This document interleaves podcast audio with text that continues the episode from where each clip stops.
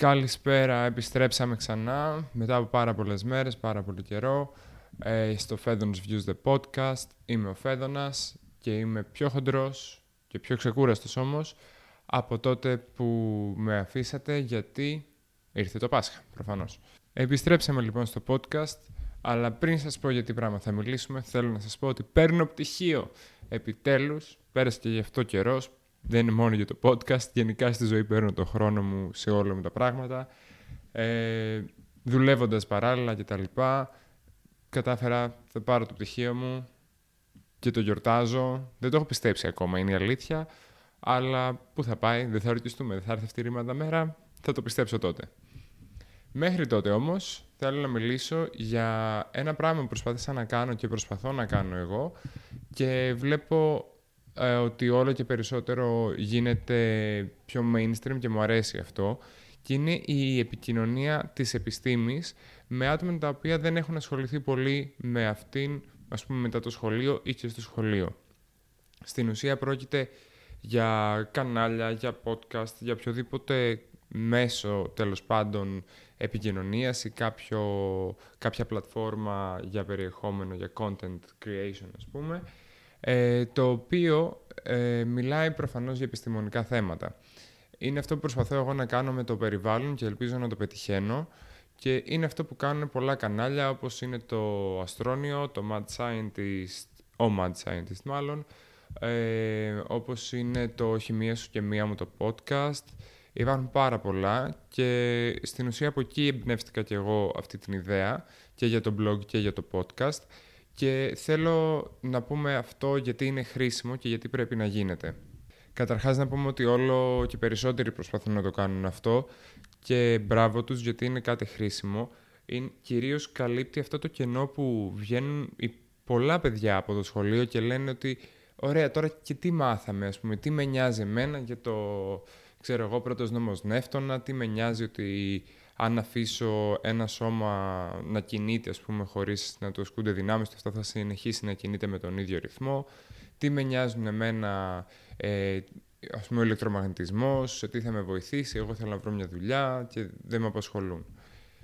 Καταρχάς, όλη η, όλος ο τρόπος με τον οποίο μαθαίνουμε τη φυσική αλλά και τις άλλες επιστήμες, γιατί μαθαίνουμε στην ουσία λανθασμένα πράγματα, πράγματα που έχουν καταρριφθεί επιστημονικά, ας πούμε το μοντέλο για το πώς είναι το άτομο που μοιάζει σαν πλανήτες, δηλαδή που είναι ο ήλιος, ας πούμε, το αντίστοιχο του ήλιου είναι ο πυρήνας και γύρω-γύρω έχουμε τα ηλεκτρόνια που είναι σαν πλανήτες, έχει καταρριφθεί.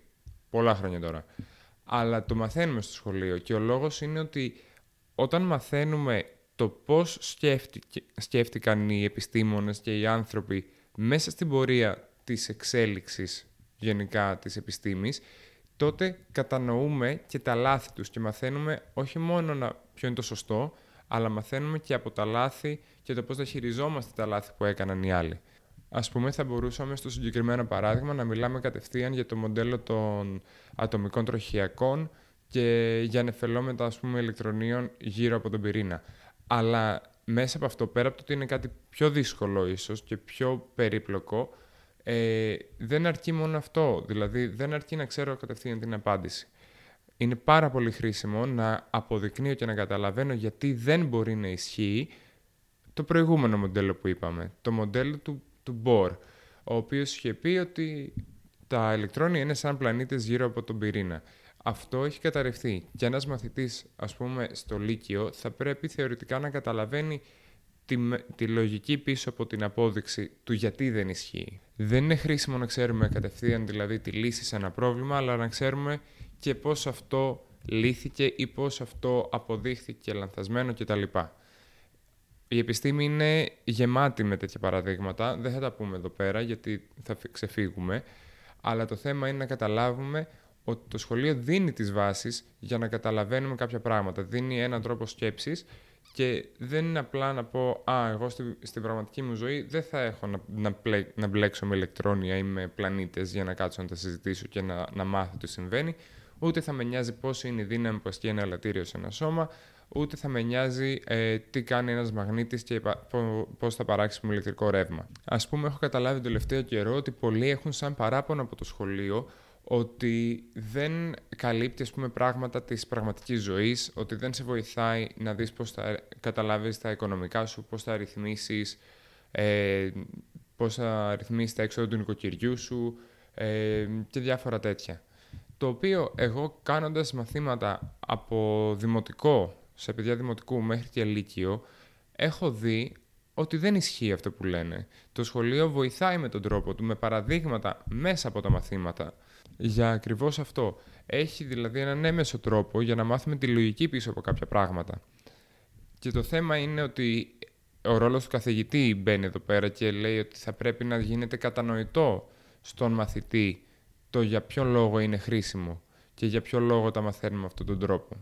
Πέρα όμως από τον έμεσο τρόπο που ας πούμε θα το δούμε ακόμα και στην πέμπτη δημοτικού με προβλήματα όπως ένας παντοπόλης πήρε λάδι, το μοίρασε σε κάποια δοχεία, το πούλησε μετά και πρέπει να βρούμε πούμε, σε πόσα δοχεία το μοίρασε ή πόσο κέρδος έβγαλε. Υπάρχει και ο άμεσος, ο οποίος αυτός θεωρώ ότι δεν γίνεται καλά. Δηλαδή είναι θέματα όπως είναι, μαθήματα μάλλον, όπως είναι κοινωνική και πολιτική αγωγή ή οικιακή οικονομία, τα οποία δεν γίνονται με τρόπο αρκετά ενδιαφέροντα. Σε εμάς τουλάχιστον υπήρχε μια συζήτηση, ε, πέρα από το να απλά να δούμε το κείμενο του μαθήματος, αλλά όταν μετά από αυτή τη συζήτηση, ακόμα και να καταλαβαίναμε, έπρεπε να διαβάσουμε και να μάθουμε απ' έξω αυτά τα κείμενα για να καταλάβουμε τι συμβαίνει, τα οποία είχαν όρους, ορολογίες, τα οποία δεν τα έχουμε ξανακούσει και δεν είναι πάντα εύκολα για ένα παιδί να τα καταλάβει, ε, υπήρχε ένα πρόβλημα, δημιουργούταν ένα πρόβλημα εκεί πέρα και προφανώς φαινόταν ακόμα και ανιαρό μετά το να κάτσεις να διαβάσεις και να παπαγαλίσεις, το οποίο είναι νομίζω ξεκάθαρο. Οπότε θεωρώ ότι χρειάζεται μια καλύτερη δομή εκεί πέρα μέσα από το εκπαιδευτικό σύστημα στο πώς γίνονται αυτά τα μαθήματα. Και πιστεύω πως μέρος του ρόλου που έχουν αναλάβει κανάλια όπως είναι αυτά που ανέφερα ή η πρακτική σκέψη, το The Skeptic Theory, ε, είναι το να κάνουν λίγο πιο ενδιαφέροντα τον τρόπο αυτόν μέσω των βίντεο και, του, και των γενικά οπτικοακουστικών μέσων ε, στα παιδιά και σε όποιον ενήλικα προφανώς ενδιαφέρεται. Ε, άλλο κανάλι, για παράδειγμα, είναι το Greekonomics, σε ένα τομέα που και εμένα με μπερδεύει πάρα πολύ, που είναι τα οικονομικά. Γιατί υπάρχουν πάρα, πάρα πολλές ορολογίες εκεί πέρα και εγώ, ας πούμε, χάνομαι. Και με έχει βοηθήσει να καταλάβω κάποια πράγματα, έστω και λίγο καλύτερα. Και το μισό μέρος αυτού του podcast που έχει το, την καρτέλα ας πούμε, περιβάλλον, είναι ακριβώς αυτό. Είναι το να μάθουμε κάποια πράγματα λίγο καλύτερα.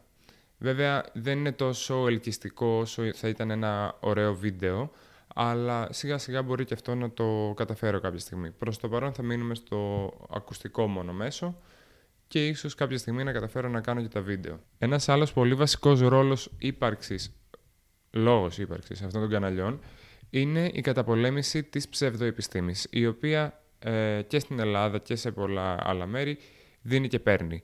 Υπάρχουν πάρα πολλοί οι οποίοι προωθούν, ειδικά στην ιατρική νομίζω, ε, ψευδοεπιστήμη ή χρησιμοποιούν επιστημονικές ορολογίες λανθασμένα και εκτός τόπου για να προσελκύσουν κοινό και να τους πείσουν ότι με τα ματζούνια τους ή με το οτιδήποτε τέχνασμα έχουν βρει οποιαδήποτε πρακτική θα τους λύσουν ε, προβλήματα όπως είναι ο καρκίνος, όπως το να, ακόμα και το να βγάλουν ε, ακροτηριασμένο μέλος ξανά είχα ακούσει σε κάποια φάση. Και το είχαμε δει πάρα πολύ στον COVID με τα εμβόλια. Το έχουν πει στα κανάλια πολύ πιο καλά και πιο αναλυτικά από μένα, οπότε θα σας παραπέμψω εκεί πέρα. Ε, ειδικά στο The Mad Scientist, ε, νομίζω έχει αναλάβει ένα μέρος 100% για αυτό το πράγμα, μια ας πούμε καρτέλα του προφίλ του. Εγώ δεν θέλω να αναλύσω για ποιον λόγο πρέπει να γίνεται αυτό, γιατί θεωρώ ότι πρέπει να γίνεται αυτό τουλάχιστον. Ε, αλλά αντί αυτού θέλω να πω ότι με τον ορθολογισμό και με, το, με τις μεθόδους που μας μαθαίνουν οι επιστήμες να σκεφτόμαστε, ε, γίνεται, γινόμαστε εμείς καλύτεροι. Να το πω έτσι. Γίνεσαι καλύτερος. Δεν μπορώ να το εξηγήσω ακριβώς το πώς, ή τουλάχιστον δεν θα το κάνω τώρα, αλλά σε ένα βαθμό ε, σε κάνει να μην στηρίζεις όλη σου την προσοχή και το τι θα γίνει και το πώς θα γίνει ή για κάποιες συμπτώσεις που συμβαίνουν στη ζωή σε λανθασμένους ας πούμε παράγοντες όπως είναι το πότε γεννήθηκες και το που ήταν τα άστρα όταν γεννιώσουν και αν είσαι ηχθής, αν είσαι καρκίνος, αν είσαι ξέρω εγώ, παρθένος ή οτιδήποτε άλλο. Ε, δεν μπορείς να στηρίζεις τις ελπίδες σου για μια καλύτερη ζωή σε κάτι τέτοιο, γιατί δεν έχει βάση. Και για το συγκεκριμένο παράδειγμα, έχω ακούσει πολλές φορές σε διαμάχες να μου λένε ότι αυτό είναι μεταφυσικό, δεν έχει να κάνει με τη φυσική και την πραγματικότητα, είναι μια ανώτερη δύναμη και κάτι τέτοια. Και τους λέω, ωραία, άρα δεν έχει καμία σχέση με τη φυσική. Και μου απαντούν πολύ λογικά, ας πούμε, όχι, είναι μεταφυσικό. Και απαντώ πω άρα με καμία φυσική παράμετρο δεν θα μπορούμε να εξηγήσουμε φαινόμενα που συμβαίνουν ε, ας πούμε, με τη θεωρία, αν είναι θεωρία των ζωδίων. Και βεβαίως με απαντούν καταφατικά, δηλαδή μου λένε ναι. Ε, οπότε τους ρωτάω ότι η θέση των πλανητών που λέμε και η ώρα, η στιγμή της γέννησης δεν είναι δύο φυσικές παράμετροι, δύο φυσικά μεγέθη, η θέση και ο χρόνος. Άρα βάζουμε στοιχεία που είναι φυσικά, ας πούμε εργαλεία, ε, φυσικά μεγέθη για να μελετήσουμε κάτι μεταφυσικό. Αυτό δεν είναι λίγο περίεργο. Δεν ξέρω, αυτό εμένα μου, γεν... μου γεννά ερωτηματικά, γιατί πάντα αφού λες ότι σε επηρεάζει, δεν μπορεί να μην επηρεάζει τη φύση σου και άρα τα, και άρα τα φυσικά μεγέθη με τα οποία την μελετάμε αυτήν. Ε, το Αστρόνι τα έχει πει καλύτερα, τα έχει αναλύσει σε βάθος και για τις υποθετικές δυνάμεις και για ένα σωρό. Καλύτερα να τα δείτε εκεί. Όσον αφορά την ομοιοθεραπεία, τα έχει πει το Mad Scientist. Για να μην όμως μακρηγορώ, ε, να πούμε ότι πολλά κανάλια τα οποία έχουν καλή διάθεση για να εξηγήσουν κάποια πράγματα και να πάρουν να αναλάβουν αυτόν τον ρόλο, ε, ίσως να το κάνουν κάπως βιαστικά, ίσως να έχουν κάποια θέματα στον τρόπο με τον οποίο παρουσιάζουν κάποια φαινόμενα. Ε, για παράδειγμα, είχα δει στο TikTok ένα, ένα κανάλι το οποίο έλεγε ότι δεν μπορεί να φυσάει κρύος αέρας, γιατί τα θερμά είναι αυτά που κινούνται, γιατί είναι τα θερμά τα οποία πάνε προς τα πάνω ε, σε ό,τι αφορά ας πούμε δύο αέρια διαφορετικά μέσα σε ένα δωμάτιο. Μάλλον ένα, ένα ίδιο αέριο αλλά σε διαφορετικές θερμοκρασίες. Ε, ισχύει εν μέρει αυτό που λέει, αλλά το παράδειγμα ήταν λάθος, γιατί προφανώς και μπορεί να φυσάει δυνατός αέρας, κρύος αέρας από κάπου, από τη στιγμή που υπάρχει κάποιο μηχανικό αίτιο δημιουργίας αυτής της ψυχρής μεταφοράς αέρα. Αυτό που ήθελα να πούνε είναι ότι σε ένα κλειστό δωμάτιο, για παράδειγμα, αν έχουμε το καλοριφέρ στο ταβάνι και το καλοριφέρ στα πατώματα, αντί για τους τοίχους, τότε θα ήταν πολύ πιο αποδοτικό ε, να είναι στο, στο πάτωμα, αφού ζεσταίνοντας τον, τον υπερκείμενο αέρα από το πάτωμα, το, το στρώμα αέρα που είναι ακριβώς πάνω σε αυτό, ακόμα και σε επαφή με το πάτωμα, το κάνουμε να είναι πιο αραιό. Ας πούμε αυτό είναι ένα φαινόμενο το οποίο μελετάται στη θερμοδυναμική στο Λύκειο ε, και μαθαίνουμε ότι μέσα από διάφορα άλλα πειράματα και τέτοια ότι ο αέρας, ο ζεστός γίνεται πιο αραιός από τον ψυχρό και άρα αφού είναι πιο αραιός όπως γίνεται και σε ένα ποτήρι στο οποίο βάζω νερό και λάδι το αραιότερο από τα δύο ρευστά ανεβαίνει σιγά σιγά προς τα πάνω και γίνεται υπερκείμενο του ψυχρότερου μέχρι η θερμοκρασία βέβαια, μέχρι να εξορροπηθούν οι θερμοκρασίες τους και να γίνει όλο πάλι το ίδιο. Ε, στο λάδι βέβαια υπάρχουν και άλλοι παράγοντες για τον οποίο συμβαίνει αυτό, αλλά γενικά όσο σε ό,τι αφορά τις θερμοκρασίες αυτή είναι η μέθοδος.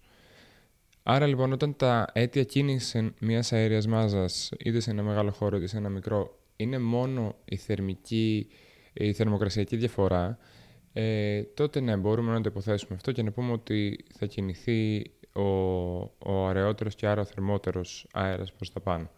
Ε, ωστόσο, δεν σημαίνει ότι ο άλλος δεν κινείται, γιατί προφανώς αφού θα δημιουργηθεί κενό, το οποίο δεν γίνεται γιατί το, μέσα, το μέσο είναι συνεχές, δηλαδή ο αέρας δεν μπορεί να έχει κενά, καλύπτει όλο τον όγκο του δωματίου, ε, καταλαβαίνουμε ότι και ο ψυχρός αέρας θα πέσει. Άρα προφανώς και ο ψυχρός αέρας κινείται, καταβυθίζεται. Ε, τώρα, αν μιλάμε για οριζόντια κίνηση, τα αίτια της οριζόντιας κίνησης είναι κυρίως, αν όχι τελείως, μηχανικά. Το οποίο σημαίνει ότι υπάρχει κάπου μία διαφορά πίεσης, ε, όπως συμβαίνει στην ατμόσφαιρα και έχουμε τον άνεμο που νιώθουμε. Ε, και αυτή η, οριζο... η οριζόντια διαφορά πίεσης μπορεί να οδηγήσει σε μεταφορά ψυχρού αέρα. Άρα να έχουμε ένα ψυχρό άνεμο και προφανώς να κινείται ψυχρός αέρας. Ε, δεν θυμάμαι ποιο κανάλι είναι αυτό, αλλά δεν έχει πολύ νόημα γιατί νομίζω το παράδειγμα ήταν ατυχές. Ε, είχα κάνει και ένα σχόλιο από κάτω για να μου απαντήσουν και να το συζητήσουμε, αλλά δεν δώσανε σημασία. Ε, και δεν έχει και πολύ νόημα. Ελπίζω εδώ πέρα να είδαμε περίπου τη διαφορά και την ψιλοξεκαθάρισα. Αλλά αυτός είναι ένας κίνδυνος που έχουν ε, αυτές τις προσπάθειες που κάνουμε με την επικοινωνία της επιστήμης, ότι επειδή συνήθως γίνονται ατομικά. Ας πούμε και εγώ όλο αυτό το, το προσπαθώ μόνος μου, γι' αυτό και αργό και νομίζω ότι και τα περισσότερα κανάλια το προσπαθούν ε, μόνοι τους, η παραγωγή τέλος πάντων, η δημιουργή. Ε, οπότε θέλει πολύ προσοχή, θέλει πολύ έρευνα και να είμαστε σίγουροι για αυτά που λέμε. Και εγώ καμιά φορά έχω την ασφάλεια ότι αυτά που θα πω μπορεί να είναι και κοτσάνες αλλά πάντα είμαι ανοιχτός σε συζήτηση και σε κριτική. Αρκεί να, να είναι βάσιμη και να έχει νόημα. Ε, τέλος πάντων, αυτά για, για αυτό το επεισόδιο. Ε, είχαμε καιρό να τα πούμε και ελπίζω το επόμενο να έρθει πιο σύντομα. Ε, μέχρι τότε, καλή συνέχεια και καλά να περνάτε.